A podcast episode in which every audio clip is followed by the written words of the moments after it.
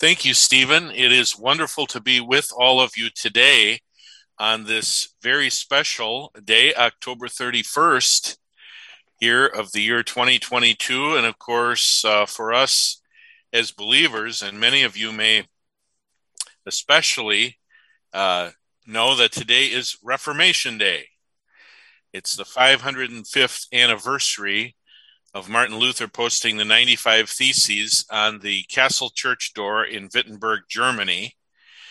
Uh, my wife, Lynette, and I were privileged to be on a 500th anniversary tour of Germany back uh, in September of 2017 and uh, saw all the Luther sites and toured the sites of the German Reformation and uh, took pictures uh, one of which you're seeing behind me. So I'm not actually at the Wartburg Castle today. I just wish I were. But uh, I'm actually in Iowa today teaching on uh, the Reformation during these days, Sunday through Wednesday, which is a, a, particular passion of mine. And I have lots of resources about the Reformation on my page here on Sermon Audio at P Scharf, P S C H A R F. I'd like to talk to you today about the meaning and significance specifically of the five solas which flow out of the Reformation. Now, these were not predetermined as if someone came together uh, like a political party and said, uh, hey, guys, as reformers, let's put together and run on the five solas. these are these are looked at backward as we consider what came out of the Reformation certainly on October 31st, 1517, Luther would not have had clarity in his mind and consistency uh, and a fully developed understanding of these five solas, as we'll talk about this morning. But we can look back and understand the heritage we have gained from the Reformation and how these five solas uh, still shape our faith here in the year of 2022 as we celebrate another Reformation Day, uh, something that's always very special to me. The five solas, of course, are uh, first of all, and they're normally uh, spoken of in their Latin terms, which have become very familiar to us sola gratia, sola fide, solus Christus, sola scriptura, and soli deo gloria. The letters SD G, you may know Johann Sebastian Bach, who was born in Eisenach, where uh, Luther spent part of his time growing up, uh, and which is near the Wartburg Castle. Uh, Bach would place those letters at the end of all his musical works S D G, Soli Deo Gloria, to the glory of God alone. The five solas, uh, there is a logic to them, and I'd just like to speak to you uh, about that a little bit this morning. Um, the issue that Luther was driven to answer, and this particularly was after July of 1519 at the Leipzig Disputation, when his Catholic adversary, Dr. Johann Eck, who would go on to be part of the process of having Luther excommunicated after this, Eck drove a question deep into Luther's conscience. How do you know? How can you, as one monk, stand against a thousand years of history? And how can you know that you are right? And this drove Luther to what we would call the idea of scripture alone. Scripture alone, sola scriptura. The scripture is our authority. He would go on to say at Worms, Popes and councils have contradicted each other. My conscience is bound by the word of God. Sola scriptura. So the this principle of scripture alone is what is called uh, the formal principle of the Reformation. You see the word form in the word formal. It gives the form, the structure to the Reformation. The formal principle of sola scriptura. Now, there's another principle that stands out that's sola fide, faith alone. It's by faith alone, it's by grace alone through faith alone. By the way, no one has ever been saved uh, in ever since Adam by anything other than grace alone through faith alone. No one was ever saved by keeping the law. It's always been by grace through faith, as the prophet Habakkuk told us in Habakkuk 2, verse 4 the just shall live by faith, which of course became the battle cry of the Reformation, as that verse is repeated three times in the New Testament. The just, Romans 1, shall live, Galatians 3, by faith. Hebrews 10 as the lead into the great Hall of Faith chapter of Hebrews 11. Faith alone was the material principle of the Reformation. You see within the word material the word matter. Matter. When we say to someone, What's the matter? Well, we use that idiom, and what we're technically asking is, What is the issue that is central to your concern? What is the matter? The matter of the Reformation was faith. As a quoting here from a wonderful history of the Reformation that I would highly recommend to you, Rescuing the Gospel by Erwin Lutzer. And he's quoting from here on page 43 from uh, the classic work by Roland Bainton on the life of Luther. Here was, of course, the dilemma that Luther faced throughout his entire early life, and including his time in the monastery, even as a priest, even as a professor, until he discovered the truth of Romans 1 16 and 17, which I'll explain in a moment.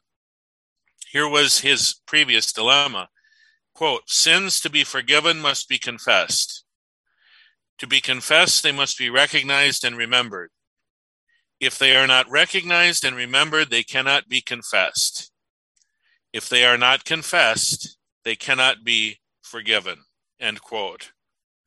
Lutzer goes on to comment We might say that confession is like mopping up a floor while the faucet is still running. And we're all familiar, I trust, with the fact that Luther was so incredibly tormented in his heart and mind and soul with guilt and the fear. We might easily relate that to the other side of this day, which is connected to Reformation Day. It's the reason Luther chose this day to nail the 95 Theses. It's Halloween, it's All Hallows Eve, it's the night before All Saints Day, it's the night when fear and uh, the terror and haunting of death itself, we might say, are at their height of the whole year. Luther lived with that kind of fear all year long the fear that he could just simply be swallowed up and cast into the fires of hell because of the guilt that weighed him down until he discovered the truth of the gospel romans 1 16 and 17 that the in the gospel the righteousness of god is revealed it's not the holy righteous character of a god who knows no sin before we whom we stand eternally condemned no it's the righteousness that he provides, that he imputes to the account of the one who believes from faith to faith, by faith alone. As it is written, the just shall live by faith. So faith alone became the material principle of the Reformation. All of this is for the glory of God alone, but who is the one who is holding all things together? Well, of course, it is Christ. So, if I might use this term, I would say that Christ alone is the ultimate principle of the Reformation. And Luther mentioned Christ 10 times in his 95 Theses. You know, he was so infuriated when Johann Tetzel came to just across the Elbe River he was not allowed into Saxony because Frederick had his own uh, plan for showing relics on All Saints' Day. Uh, he housed 19,000 relics at the castle church. Uh, and that's another portion of the story we can't cover this morning. But when Tetzel came to sell indulgences and he would plant that cross in the ground and pin an indulgence to it, framed in gold, and say, This cross with this indulgence is of the same value as the very cross of Jesus Christ. And Luther was angry. And he realized he, he just had a total uh, feeling inside that this was absolutely completely blasphemous. And he was overwhelmed with rage against it. And he began to preach clearly, of course, Christ alone. I was privileged back in 2017 to share a chapter to a book called Forged from Reformation. And you uh, are free to look that up if you would like. Just like to share a few thoughts in closing this morning from that chapter, which I was privileged to write about this issue of Christ alone. And I would just like to share, as I said, as we conclude this morning, just a little outline of what it means to trust in Christ alone. We believe in Christ, not Adam. Now, we believe in Adam, that he's literal and real and historical, but we don't place our trust in Adam. We carry Adam with us.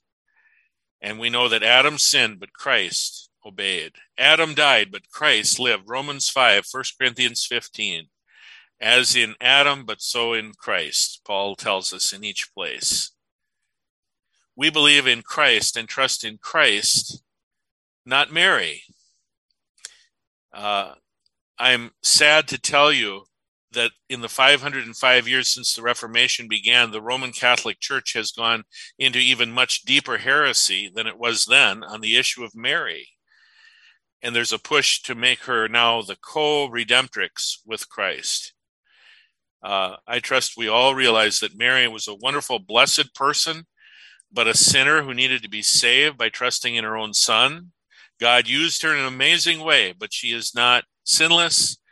Uh, she is not in any way divine like her own son, the one who is God and man, Jesus Christ. We trust in Christ, not the saints. On this Halloween, this eve before All Saints' Day, say lots more about that or about the fact that we trust in Christ, not the Pope who's mentioned 34 times in the 95 Theses. Christ is the head of the church. Colossians chapter 1 verse 18 Paul makes that abundantly clear. He is the head of the body, the church. He is the beginning, the firstborn from the dead. In all things he has the preeminence. And therefore we trust in Christ, not a priest. Christ is our great high priest holy, harmless, and undefiled. And he makes all of us as believers, believer priests. And so we trust in Christ, not priests and sacraments. We trust that Christ died for us. He died for our sins, and he was buried, and he rose again so that we could have the forgiveness of sin and eternal life if we believe in him. And when we do, the Holy Spirit takes us and actually places us into Christ, baptism into Christ, that is, into the body of Christ. 1 Corinthians 12 13. I trust that you will have a wonderful day of remembrance and meditation on the 505th anniversary of the beginning of the Reformation that will always continue to reform and to draw closer to the truths of Scripture. And I invite you to continue to connect with me, as I said in my ministry with Friends of Israel and my page here on sermonaudio.com. Thank you, Stephen, and God bless each one of you.